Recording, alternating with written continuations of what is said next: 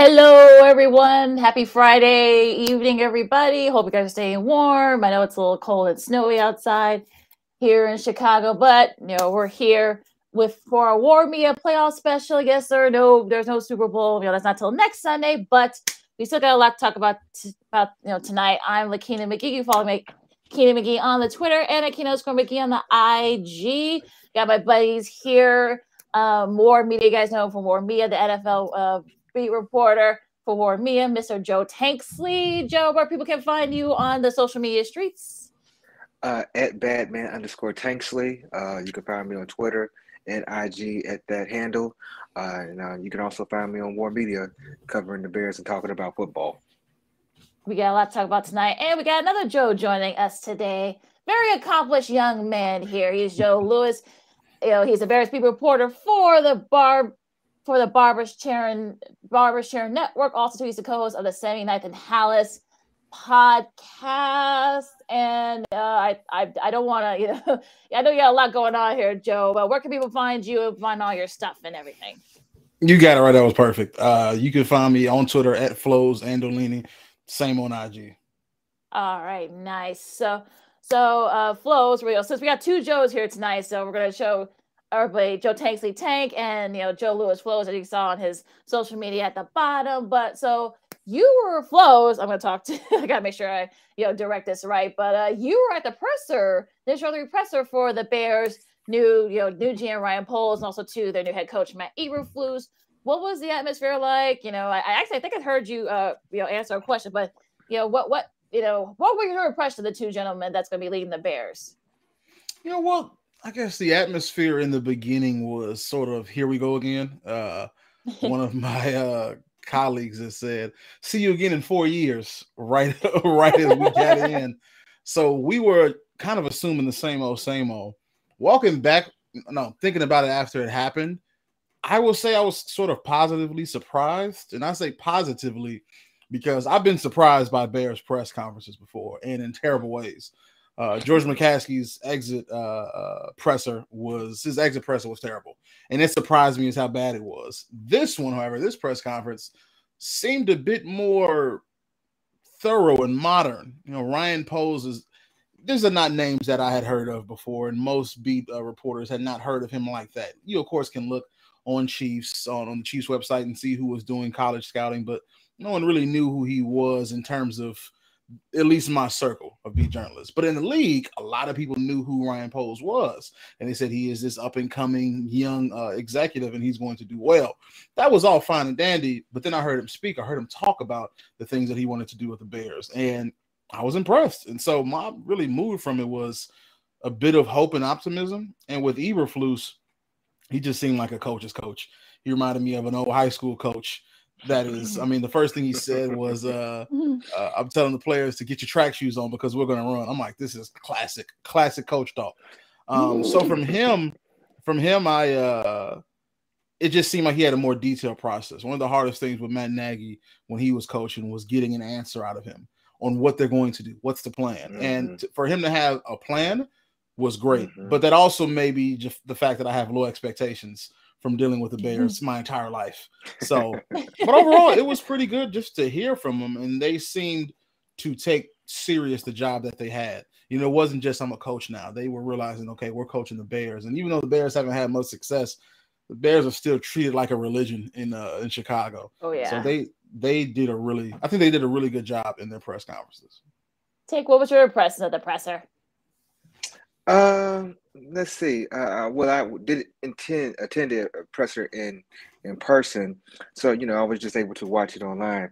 But uh, I would say that, uh, like flows, I wasn't you know expecting very much. I, I do think a lot of people, uh, you know, were taken aback by the coach speak from from Matt Eberflus.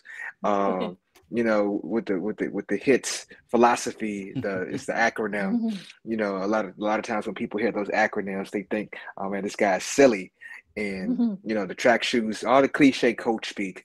Uh, is what a lot of people got out of that from Matt Eberflus. But I was definitely impressed with the plan going forward for the team and, you know, what his outlook is and, you know, him saying right off the bat that I'm not going to be calling the defense. That's the job of the defensive coordinator. And then you see how he backed that up by hiring capable people to do those things. Um, and then Ryan Poles, you know, his his plan to to rebuild the Bears and um, starting off in the trenches, uh, you know, with the offensive line, and then adding Ian Cunningham uh, as the mm-hmm. assistant G- GM from Philadelphia.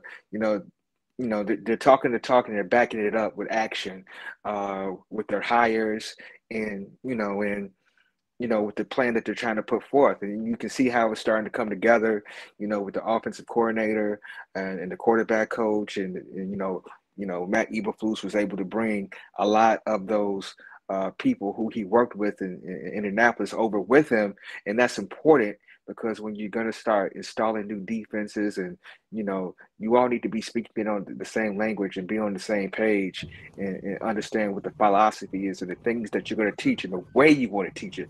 All that has to be said. There can't be any disjointedness. It has to be. It has to flow and be able to go together. And the same on offense.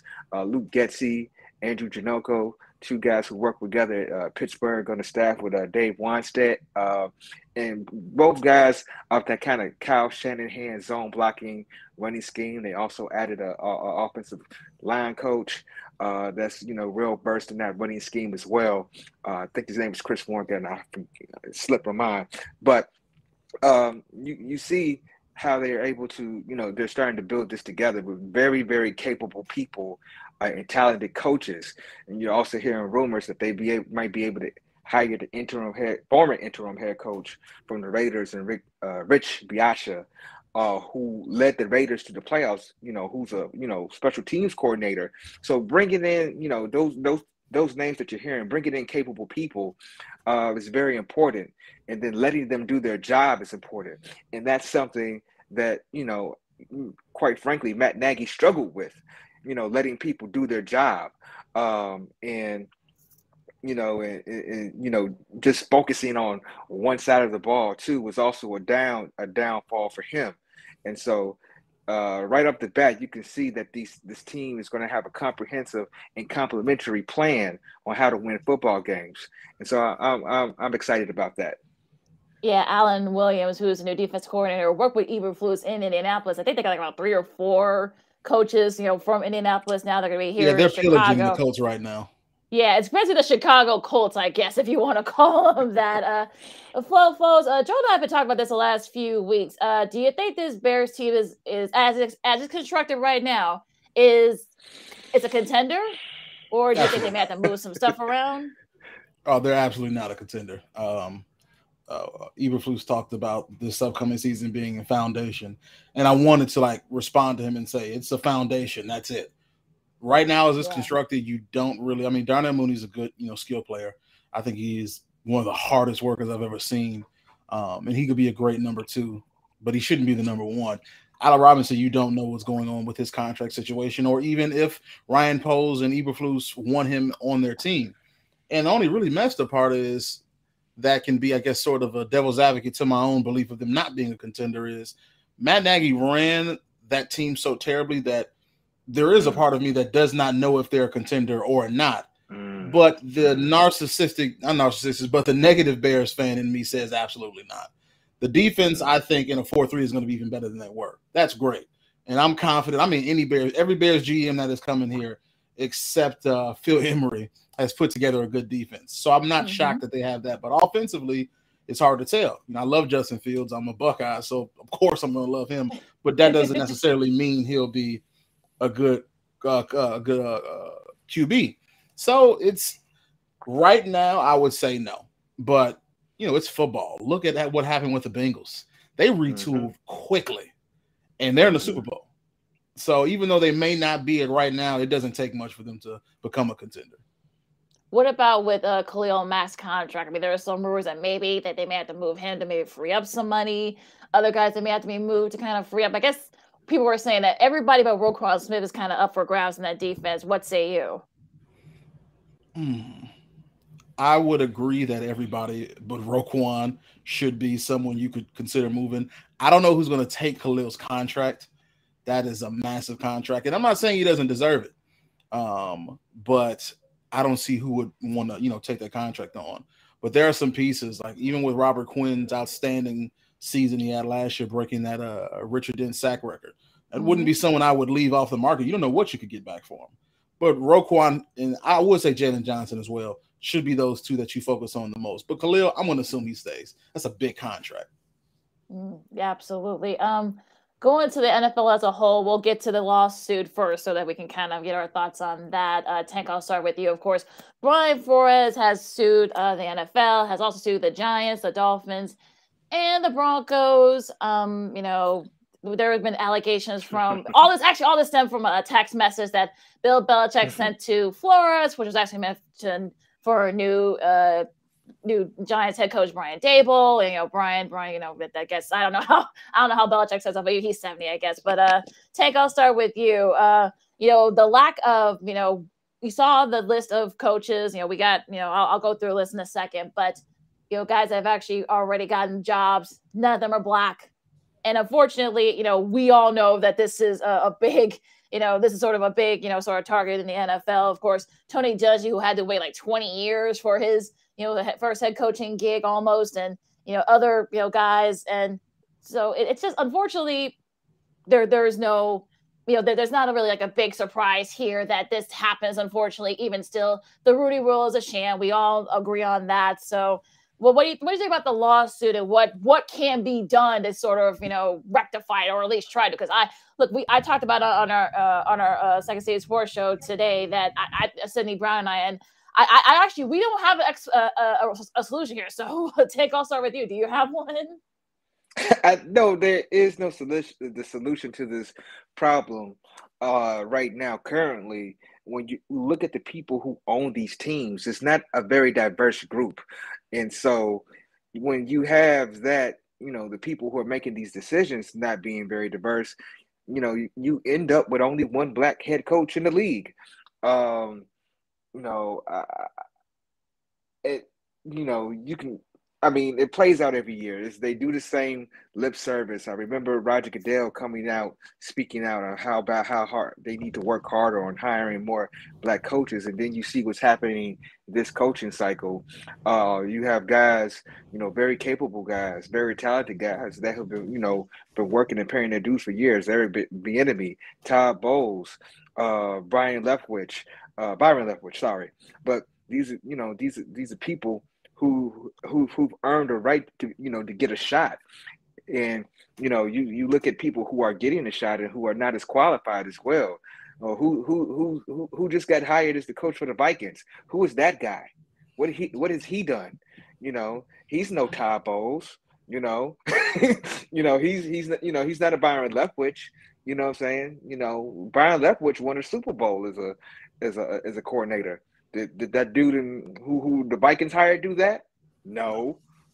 so, um, so I'm just you know it's, it's just very interesting interesting uh to to see how this plays out now with the lawsuit from Brian Flores. You know this is pretty much you know a sacrifice that he's making, you know, as far as coaching in the league. I'm pretty sure if he, you know, would have waited it out another year or two, took a defensive coordinator job somewhere, you know, just you know, you know, granted took it, you know, he would have got another opportunity. But he's making a stand, you know, and so, I mean, I commend him for that. So, yeah, also nice. too with the with the tough, you know, with the Broncos with Elway and Elway and the rest of the brass were supposed to be hung over, allegedly hung over and such, you know, not taking the interview seriously with with Flores, he alleges, and just a bunch of other things. You know, flows. What do what do you what do you think? No, Tank, he was spot on. I mean, that you're spot on with that. The Rooney rule, also you be correct with the Rooney rule. It's a sham, and it's really just uh this is appearance. Okay, we got some black guys in here. We got some black folks in here. We did our part, and then now we can move on to hiring white men because that's who we're to put our concern and our effort into. And then when I found out that Brian Flores said they were hung over, I mean, how more disrespectful can you be? That's mm-hmm. just basically saying we're gonna do the song and dance and make it seem like we're bringing in some black folks, and then we're gonna actually do what we wanted to do. And then, of course, the uh, Bill Belichick uh, text messages were just really the icing on the terrible cake. To say that, oh, right. oh man, congrats on the job. I don't know how you mix them up because if they're in your contact list, you should know. That's another story. But hmm. What you said about, you know, Tank, what you said about uh, Byron Leftwich and Todd Bowles is spot on. I mean, he went from taking Tom Brady had arguably his best career uh, years under Byron Leftwich. I mean, he was throwing for 5,040 touchdowns. He was 44 year old. 43 man. and 44 years old. Yes. You know? Yep. And if you compare his seasons previously on uh, the Patriots, they were not that. They were not. He was not doing what he was doing under Byron Leftwich. So Super Bowl winner, and then of course you have what Todd Bowles did to the Chiefs, arguably one of the greatest offenses of all time, and shut them completely down. And the fact that they weren't first up immediately to get a job just shows you, you know, what this league is truly all about. And it is a sham. It puts up a nice screen. We're going to put in racism in the end zone. We're going to make sure you see the performativeness of how much we care mm-hmm. about actual issues yep. affecting minorities, specifically black folks. But then in reality, we're going to do the same old good old boys thing and not hiring it. And the only thing that I really think is going to change it is black owners. Minority ownership is going to be the biggest thing because when you're actually, I mean, not only you at the table, you're setting the length of the table, you're setting the plates on the table, you're doing everything. And so until that happens, it's going to be that because the people who actually get selected as coaches, I mean, Tomlin, of course, he's an accomplished coach. Before that, the most tenured black coach I could think of was Marvin Lewis with the Bengals. Mm-hmm. Yep, now yep. he, I don't know how he got away with being the Bengals coach for so long, but he was. Well, well, we've been we've been finding out that some of these owners is paying for losses. That is true. Oh yeah, oh yeah. Hundred k for losses. That's what the accusation for losses is. for allegedly. tanking. Allegedly. allegedly. You know, so let's keep that allegedly because both both Flores, you know, said, you know, allegedly said that that happened with the Dolphins. Mm-hmm. Hue Jackson, who was with the Browns at the time, said that that happened too. Yeah. So he was on Twitter that, talking that, about that. Yeah. Yeah, yeah. So you know, allegedly, you know, tanking, and apparently, I guess Tom Brady. I guess they were trying to tank for the Dolphins were to get like Tom Brady to come to Miami. So it, it's just a whole lot of um, uh, allegations and such. And look, none of this would surprise me. I don't know about the the hundred thousand dollars stuff, but hey, I'm sure that happens as well. But you know, I'm sure he has some proof. Will it be enough? I don't know, but I feel like this is going to sort of settle out of court. I think I don't think the NFL wants uh, to open a Pandora's box, if you will. So, Tank, I was going to start with you. What, what, do you think? Does it get this? Does get this get settled out of court, or does it go so long lengthy trial? The trial? thing: Brian Flores says that he does not want money. It's not about the money for him. So, what? I mean, for the right amount of dollar, you can get anybody to do anything. you know, and it depends on how damning or what evidence they have as, as, to what that dollar amount is going to be. Um, and so, I mean, everybody has a price, but as of right now, Flores says that he doesn't want money. It's about the principle. So we'll see how it plays out. I'll just leave it at that. Close. Yeah, yeah I, I think the NFL will probably do everything in its power to settle it out of court, especially after coming off the heels of what they did to Cap, you know, what they did to Colin Kaepernick. So they'll try but the question is, is how big is uh, Brian Flores' resolve? If he really, really wants to see this thing through and to have everything they did publicly exposed, then he'll have to uh, keep pushing, not look for the money. But as you said, Tank, you know, for the right amount of money, a lot, most people will look past that and just settle it. Um, but for Brian Flores to add, you know, to even adding to that is the fact that he might not be a coach after this you know, at least mm-hmm. not at the professional level. He's c- kind of putting his career on the line with that. So I do not think it will be settled just because of the principle of what Brian Flores is saying. I think it's more so about correcting and really invading and breaking down the good old boys club. So I'm going to assume it's just going to play out. And honestly, the uglier it is, the better it is for the league in itself if they truly want to progress. Mm-hmm. Well, no, you guys, you just you know answered my uh, my second uh, follow up here before we move on. Uh, flows, uh, is there going to be pressure on New Orleans and Houston? Because apparently you already talked to both of them, and he said he really wants to coach or any other black coach. Um, yeah, do, do, do you guys think that this will pressure either one of those teams, or perhaps either hire him or any other black head coach to sort of kind of like you know quiet the noise, if you will? I would love to say it's pressure on them to hire uh, him or any other black coach, but I'm gonna be honest, I don't think so. I think they're probably going to still do what they do. You have to really, really, really have something damning or really just put the greatest possible amount of pressure on them for them to make change, specifically ownership within sports leagues, not just the NFL, but the NBA mm-hmm. and other MLB exactly. is ten times worse. So, oh yeah, I don't, I don't think so at all. I mean, the only thing that that will really help is just more damning evidence of it, and maybe that sways public opinion. And if it sways public opinion enough and it hurts their pockets, then maybe. But I'm not hopeful. Tank. You know, I know that he has connections with the GM, you know, in Houston. And so yeah. if anybody's going to hire him, it's going to be Houston.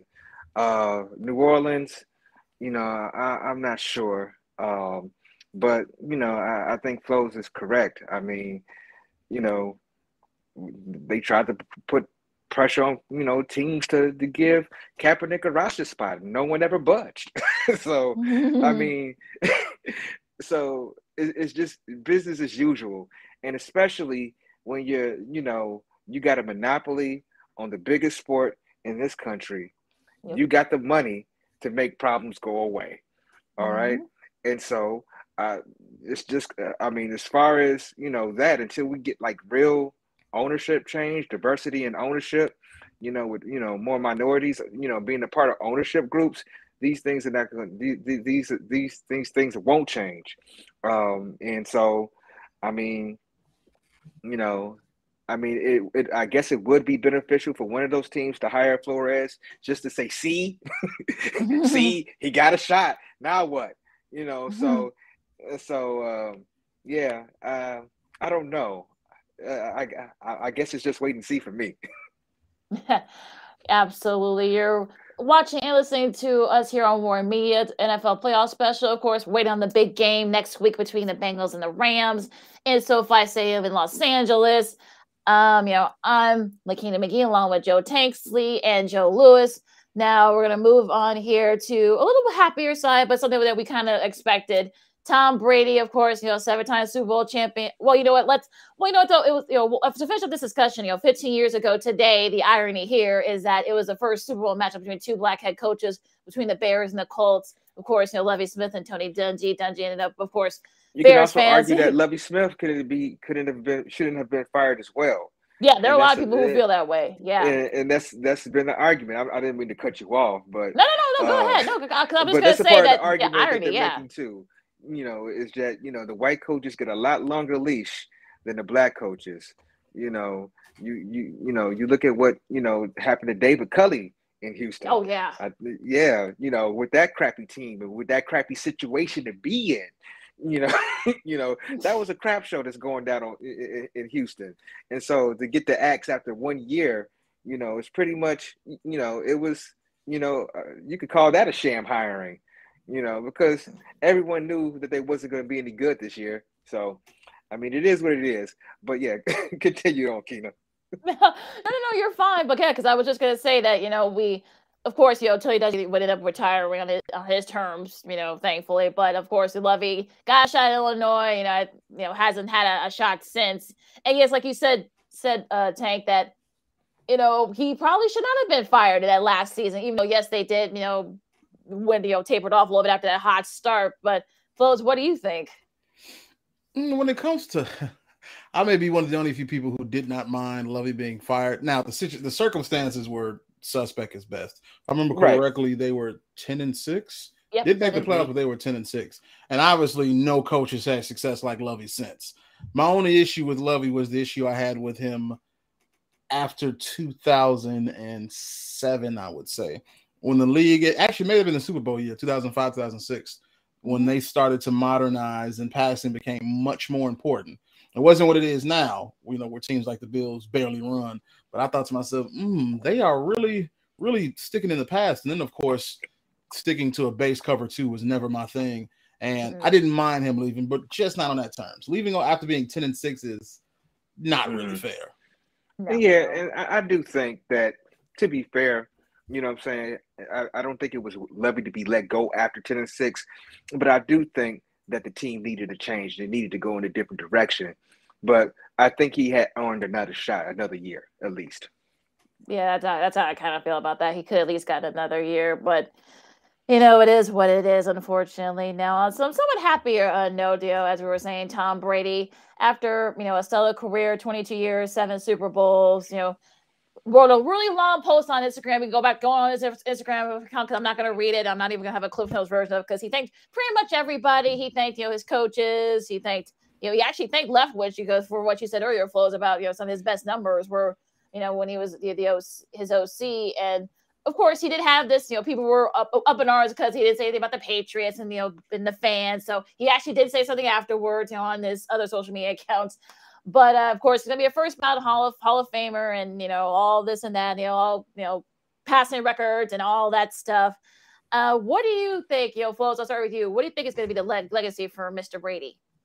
Oh, greatest of all time. You know, I'm biased. I'm just gonna be honest. I'm biased. So, you know, your answer, the answer you're gonna get from me is one who is their favorite player is Tom Brady. Um, well, one of my favorite. Players. He's my favorite quarterback of all time. Um, you know, of course, some people will look at Deflategate and Spygate, a few of those scandals, but I think he's just revolutionary simply because of the time he spent in the game. I mean, his first Super Bowl, I was 10 years old, almost 11. That is a long time, and I'm a 31 year old man. So the fact that he's been playing at this high of a level is just incredible. Doing it under multiple coaches, multiple coordinators. Um, so I think his legacy speaks for itself. He is he's not arguable. He is the greatest quarterback of all time. And if you're like a few of my family members who do not like, at least with football, determining who is the best player outside of specific positions, like they'll say, there's no best player. There's the best quarterback, best running back. He is clearly the best quarterback of all time. Tank. Yeah, it's hard to argue with those numbers. Seven Super Bowls. How many has he been to? I mean, oh, he lost, he lost three, so ten. Yeah. Okay. Yeah, yeah. So he's been to ten Super Bowls. You know, we got we got a, a person up the north, you know, in, in, Wisconsin, who's supposed to be MVP caliber, who's only managed to win one, and he's only only managed to win the division once. And so you look at all the other, you know, talented QBs in the past. You look at the guys like Dan Marino and, and, guys like that who were able to put up more, you know, put up numbers. You know I'm saying? The, you know, the Dan Fouts, guys like that. And then you see this guy who's able to get to the Super Bowl. And get into the Super Bowl is hard. You oh, know, yeah. to be able to do it 10 times. To do it, be able to do it 10 times and then win seven of them. You know, that's amazing. That's not something that's going to be repeated. You know, you got people who have a shot now, but it's going to be really, really hard to do, especially with the way, you know, football is played now with the parity that, you know, we're starting to see in the league and all the first, the last, the first jumps that teams are making. It's going to get harder and harder, you know, to to replicate that. And so, yeah, the greatest quarterback at all time, um, you know, it, it's it's Tom Brady. You know, and um, I didn't really appreciate him. Uh, you know, his you know as a quarterback. You know, while he was with the Patriots, but to see him go to another team and I think that really solidified his legacy as being one of the greatest because you know it was a system thing. He was tied to Belichick and, and, what they were doing up in New England, and seeing him be able to go out and do it with another team, you know, was was re- really solidified him being the greatest in my opinion.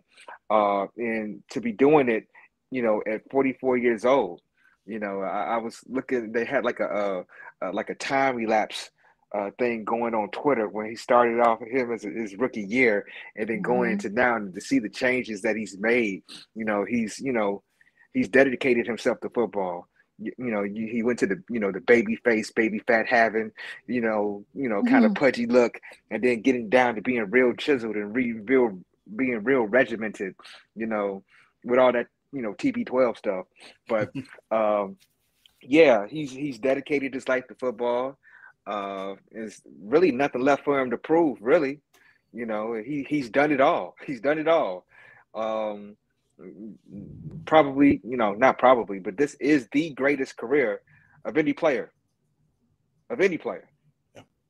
oh know? yeah, I think so. The, the, so when you think about you know the MVPs, the appearances in the Super Bowl, ten of them, seven one. I mean, for me, to say the greatest quarterback of all time, he is the greatest player of all time. That's not something that's going to be replicated.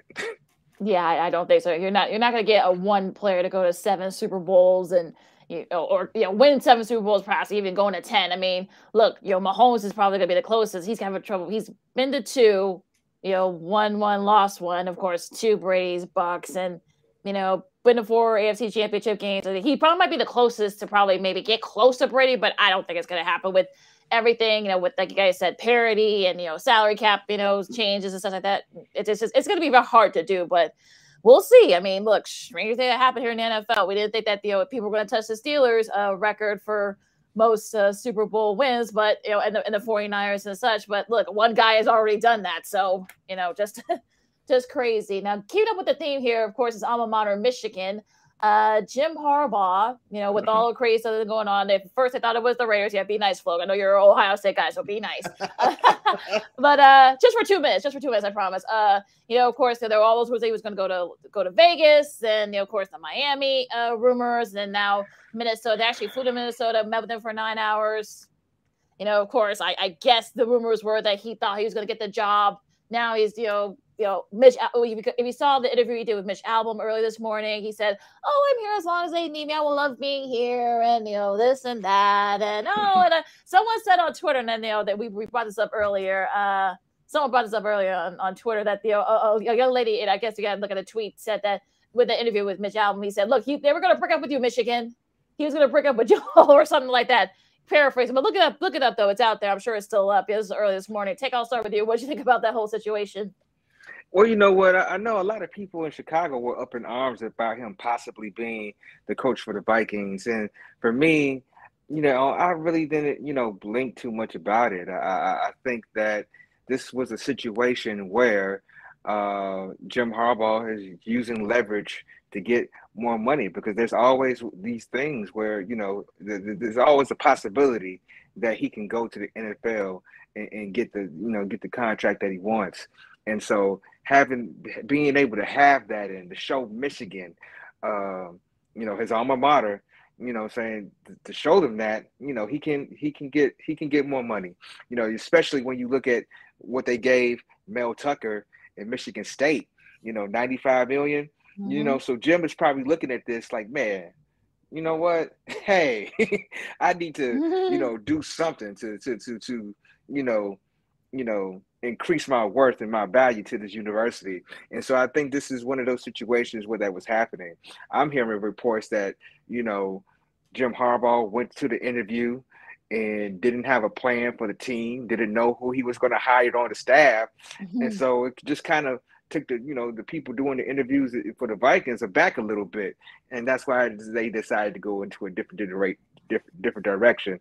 And also, let's be clear, with guys like you know, Jim Harbaugh, it's always been kind of hard to get a read on him and, mm-hmm. and what he really wants to do. And this is a person who who can decide and move on anytime he wants. So much like what happened with Nick Saban in Miami a few years back, you know, he's, you know, you know, right now, you know, in Michigan, he has his own fiefdom or kingdom or whatever, where he runs the show, he runs the university, he is the man, he is it. All right and the NFL is a little bit different. And so, um, and you you have to you know work and cooperate with people a little bit more in the NFL, and you know that's not something that it seems like he's you know been willing to do a lot. And it's interesting because you know some of those same things that they were saying about Jim Harbaugh being hard to work with and everything they were saying about Brian Flores, but yet Jim Harbaugh is the hottest candidate out there. I'm just going back to the beginning, but that is what it is for me. Flows. Well, also remember I'm biased. I do not like the team up mm-hmm. north at all. Um, but mm. since I have seen uh, uh, Jim Harbaugh as a coach before he was with Michigan, I will say, you know, the situation of them not hiring just I'm going to say it just takes into the arrogance or just goes to the arrogance that he is. He's a very, very arrogant as a coach. As a man, I don't know. I don't know him. But his arrogance as a coach makes it seem like you're supposed to hire me because of of what I've done, not what I can do. And I heard those same things that he didn't really have a plan. And these are three teams that moved on from him a lot of people, especially like on the Bears beat, you know, I respect that every Bears beat writer have a good relationship with them. But a lot of people are up, you know, up in arms like, why wasn't Jim Harbaugh considered? He should automatically be considered. And realizing that he was with the Bears in one period of time. But my thought was, this is someone who did not like the NFL game because he did not have control over the entire team. When you're a college coach, go. that is your program. Mm-hmm. You control it top to bottom. This is who you're going to get, who you're going to get here. Whereas the NFL, no, you have to go through the GM. The GM has to consider its checks and balances. So for him not being hired, it would make more sense if he was doing it just to up his money with Michigan. Tank, like that's that's a really good you know angle I did not consider because to come into the NFL game and these interviews and not have something solid solidly in place, you know, like I would give even Eberflus credit. His first thing is I'm not calling the plays. I'm going to get somebody I trust defensively, and then he raided the Colts and got who he wanted. That's that's having a plan. Whereas you know Harbaugh just was probably going off his name and the four years that he had, great years he had with the Niners. Um, but the fact that teams moved on from him either will be the fact that they did not want to deal with his personality, which can be a bit brash, a bit abrasive, or the fact that he was trying to get more money out of Michigan. Me personally, I would love for him to stay in Michigan because I want us to get revenge for the game this year. That's the only thing that's on my mind right now. Um, but when he was even being considered for the Vikings, my first thought is, well, a Buckeye's gonna gonna uh, end his streak again in Justin Fields. So um, it, it, would make more sense if he was trying to get money out of not get money, but make his value to Michigan even more. Even though I think, I mean, you just beat Ohio State. That in itself gives you basically a license. You're a hero, you know, to Michigan campus. So it made mm-hmm. more sense that he was trying to up his value. Yeah, yeah, he was two and two as a player too back in the mid 80s. So yeah, I, I kind of feel like yeah, I've always felt and and Tate knows this. Yeah, I've always felt that this is always used as leverage, you know, to get you know up his value a little bit because of course you guys know that a couple years back during the pandemic, well, the start of the pandemic at least, he had to take a pay cut, you know, to keep everything else afloat with the Michigan Athletics. So he probably wasn't happy about that. I think he probably, you know, he beat. Uh, sorry, Flo, your your Buckeyes this year. Finally, it was it was it was time. It was time. It's been seven years for goodness sakes. Finally, got over the hump. yeah, yeah, right, exactly. You know, got over the hump. You know, got to the playoff. Of course, got their butts kicked by the eventual champion. So Michigan fans can feel a little bit better about that. You know, Georgia ended up winning the championship, of course. So yeah, I've always felt that this was sort of like just a way to kind of up his up his value, like you guys said. You know, just to you know, real, eh, real yeah. quick, real quick. I'm sorry, but I want this kick. No, no, no, go ahead. Did it, no, no, it's fine. Didn't go Lovie ahead. Smith? Didn't Lovie Smith at Illinois beat Ohio State before Jim Harbaugh did at Michigan? I believe you're. I believe I you're remember. I don't remember us losing Illinois. I remember yeah, we lost to Virginia Tech the year we won the national title. Yes, you did. And uh, we almost lost to Penn State Northwestern. We lost. We had a few one-loss seasons, but Illinois. Oh, God, I hope we didn't, but I can't remember. well, oh that was in 05. Well, that was in 05, of course, you know, when when Ohio State was number one, you know, Juice Williams, you know, and Mendenhall, you know, they. Oh, Rashard Mendenhall, Juice Williams. Yeah. Yeah. It was only, was, only Illinois team I liked.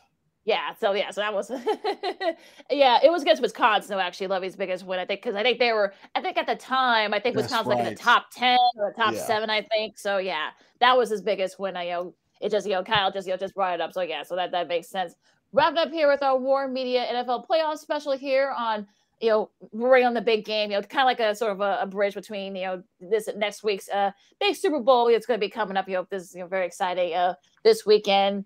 Um, you know, the which actually is this weekend is the Pro Bowl. Uh, it'll be on ABC, ESPN. You know, the Monday Night guys will be doing it. Steve Levy, Brian Griese, and Louis Riddick. You know, we got two Bears in the Pro Bowl, of course. Um, and Jakeem Grant and Robert Quinn. I'm not probably not going to watch a single minute of the Pro Bowl. I know they did it. They did it last year. I think they just, you know, I don't think they played. You know, they're going to play this year. Are you guys going to watch?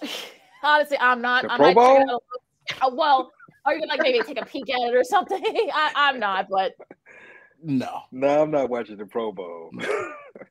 I, I feel like maybe if they, it seemed like the activities they're doing this week are much more fun for them than the actual game. Like they're not going to tackle each other. They should just make it a seven on seven. Make it a fun yes. seven on seven.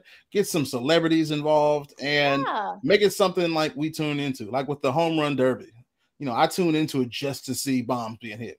And if you, you know, you change the Pro Bowl to literally just seven on seven, you don't have to worry about being hit. I'll probably watch it, but you know, this half 50% football, no.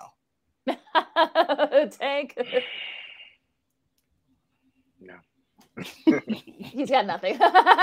he got nothing. Uh, well, yeah, the skills competition. You guys checked it out from uh, uh, last night. I mean, I think Russell Wilson. They need to bring back the the quarterback challenge. Remember that well, way back when? Oh, yeah. Back in the early, like the late 80s, early 90s, NBC was showing that would a be lot. interesting. Yeah, that would be interesting. What was Rock and Jock? Wasn't that something too? That was uh celebrities were playing seven on seven. I don't know if that was a part yeah, of Pro Bowl. Yeah, but- yeah. I think yeah, I think they did for uh baseball, I think softball, and also of course basketball too. That's probably what, you know, was probably the most relevant. Yeah, that'd be pretty cool too, especially with the you know all-star game coming up. That could they should do like a rock and jock type of thing, maybe.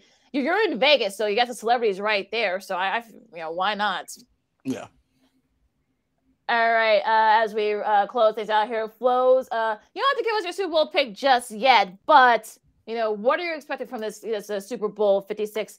It so if I say between the Rams and the Bengals. I'm expecting very small amounts of defense. I'm expecting probably a upper 20s, upper 30s for each team. Um, my pick is the Bengals. I would just immediately give that up. I I have too much uh, faith in the Buckeye, Joe Burrow. So, uh, but I'm expecting a high scoring game. I don't think these defenses are going to stop one another. well, Joe, you don't have to show your your pick because we're gonna get do ours next week. But Tank, you know, what are your kind of like early you know synopsis here?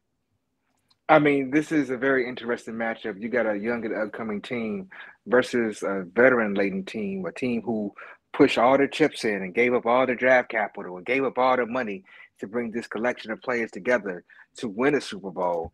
And, you know, and they almost didn't get here. so, you know, two weeks in a row. And then you got a, a, a team in the Cincinnati Bengals, you know, who many think have overachieved. Not me. I, you know, I actually bet on the Bengals to beat Kansas City, just so everybody knows. I, I, I you know, I won that bet. But so, you know, I wasn't fooled. You know, by the was it what, what was it? What was the spread? Seven seven and a half points. That Seven they, and a half. Yep. yeah, come Seven on half, yep. now. Have they watched this team play all year? So, um, but um, yeah, I, I'm I'm excited about. The, I'm I'm excited to see what the Bengals can do, uh, and I'm I'm a very big Joe Burrow fan. I'm a cigar guy. Joe Burrow's a cigar guy, so I like that about him.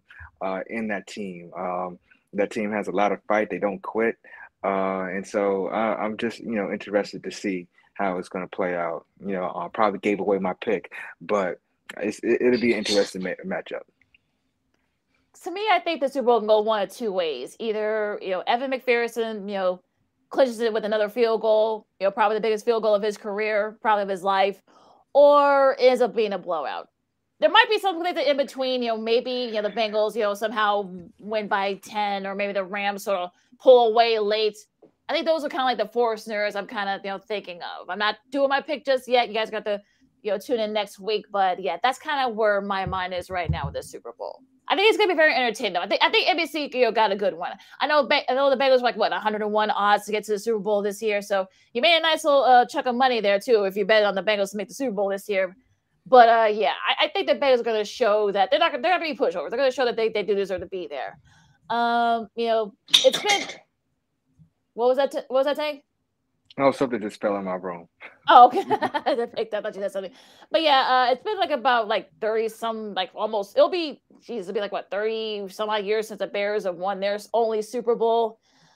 you guys think we can get, you know, what's your biggest, I know, you know, you guys probably, I know, Flows, you weren't even born yet. So, No, I was not alive. yeah. So, uh, yeah, just that, you know, you were kind of used to, you know, this and such. Uh, me, I was barely like four, and I, I kind of vaguely remember something big was happening. So, you know, I kind of, you know, saw, you know, the, the Bears, you know, the Super Bowl shuffle, which, uh, you know, someone, you know, just Mhm. posted like it was like a top, it was like number one in the charts for a couple of weeks. I'm like, oh, I forgot about that. It sure was. So, Tank, what is your kind of like, you're, you're not the same age. So, Yeah, Well, so no. I, I, I'm I'm 40. So uh, I was about five years old. Um, you know, well, not even. Yeah, I was closer to four. Yeah, in, in '85. But um, yeah, I I I, re, I I remember vividly the Super Bowl Shuffle and watching that on TV. Uh, I remember growing up a Walter Payton fan. Um, I remember growing up thinking that Jim McMahon was the best QB in the league. It wasn't until older that I realized that he was actually mid. you know, you know, but he had the whole persona, the, you know, the, the shades and the and the headband, the punky QB with the Punky spiky QB, hair.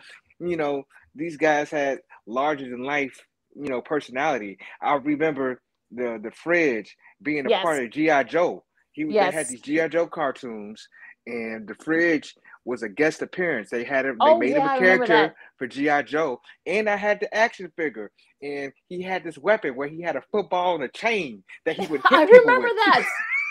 I remember he would that. swing around. He the the William Refrigerator Perry had an action figure of GI Joe with kung fu grip, and he had the chain with attached to the football, and he would swing and hit the cobra. Yep. Cobra. Cobra. Yep. Yep.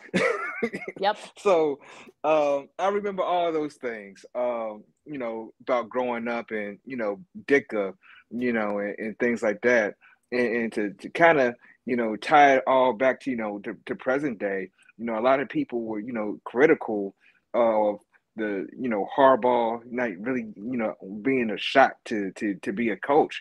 Well, you go back to Ditka, and he was this larger than life personality, you know, for the Bears. It was like the Bears were his, you know, and I also think that's something that ownership doesn't want to go through again. Honestly, you know, right. dealing with personality personalities like that, and and so, um, but yeah, the, that that you know they should have won more Super Bowls, obviously, with, with that collection of talent they had, um, and you know that that that 46 defense. You know, growing up, I, I really couldn't.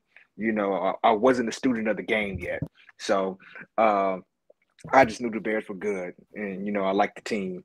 Um, and then, you know, we talked about the, the Super Bowl, what, 15 years ago? 15 with, years ago, yeah. I want to go more. With, let's go a little more in depth about that because I, I, feel like, you know, of course, Devin yeah. Hester with the kickoff, who should be a Hall of Fame, who might be in the Hall of Fame next he should weekend. Be a so Hall of Famer. He should hopefully he'll get in. Hopefully he'll get in. Of course, now still the only time where you know you got a kickoff return for a touchdown in the rain in Miami. It was just like you know would have to would I mean would the Bears have wanted though if, if they had done things differently? Because I feel like, of course, there are those folks that say, well, maybe Brian Griese probably should have gotten the quarter, got in that quarterback once you know Rex was struggling. You know, they were actually in it too for most of the game. Of course, you know, of course, uh, the Grossman interception. You know, I think it was like about eight or nine minutes left. That kind of sealed the the win for the Colts. But uh, flows. Uh, what's yeah, what yeah, yeah. I, I kind of feel like you know, in that game, the Bears kind of went away from what got them there, which was special teams defense and controlling the clock with the ball. And this is definitely a game that Thomas Jones should have been featured, you know, the whole second half and really punished that team. That was a team that you could have run on and got yards on.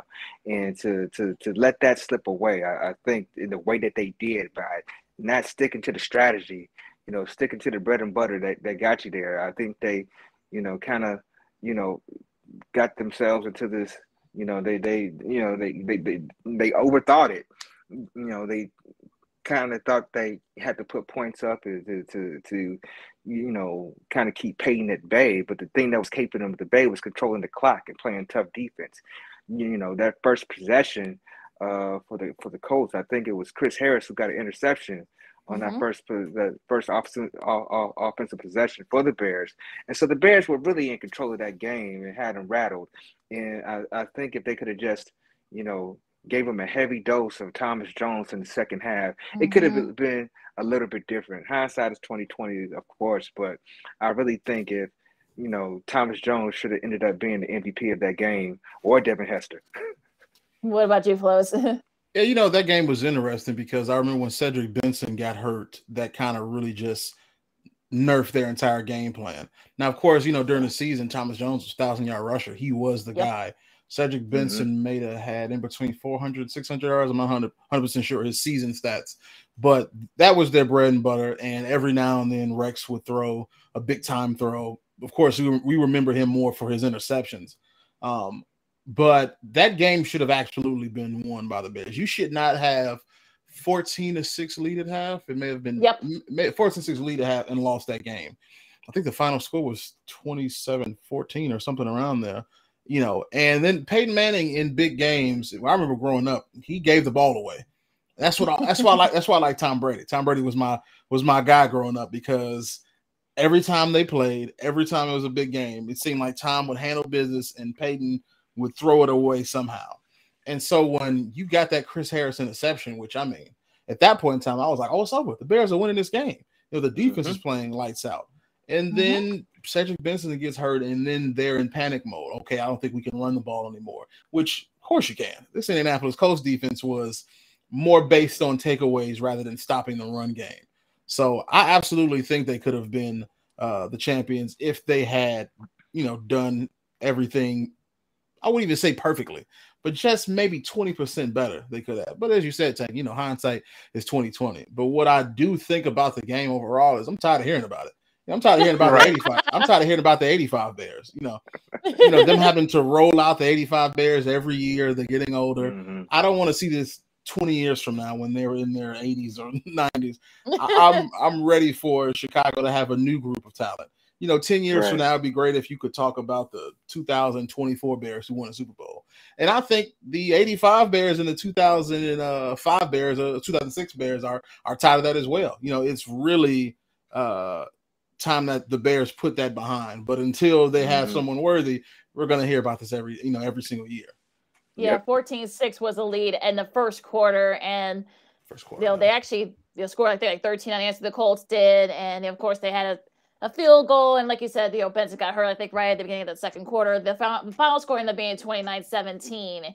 And you know they, they look they had a, they had their shot to kind of try to make the game interesting, but you know, by the end of the second half, you know, they're like you, like, I think you guys both said it. I mean, they kind of went away what got them there. You know, they didn't run the ball. You know, Thomas Jones should have been featured more and such. Now, there are those that say that maybe Griese should have been in there. You know, maybe they would have been a little bit better, or maybe they would have had a shot. But you know, like you said, I mean, you know, hindsight is twenty twenty, and uh, hopefully, maybe the next few years, you know, we'll have a new group of Bears, and people will start talking about both these Super Bowls. But uh, we're wrapping things up here on War Media. You can follow me at Keenan McGee on the Twitter and at Keenan underscore McGee on the IG. You also listen and watch you know, me on Second City Sports with my buddy Sydney the Brown, Sid Kid 80 you know, on Sports Zone Chicago. You, of course, you can catch the audio version right here on War Media, wherever you get your podcasts and such. Uh, flows where they can, where everyone can find your stuff and follow you on social media.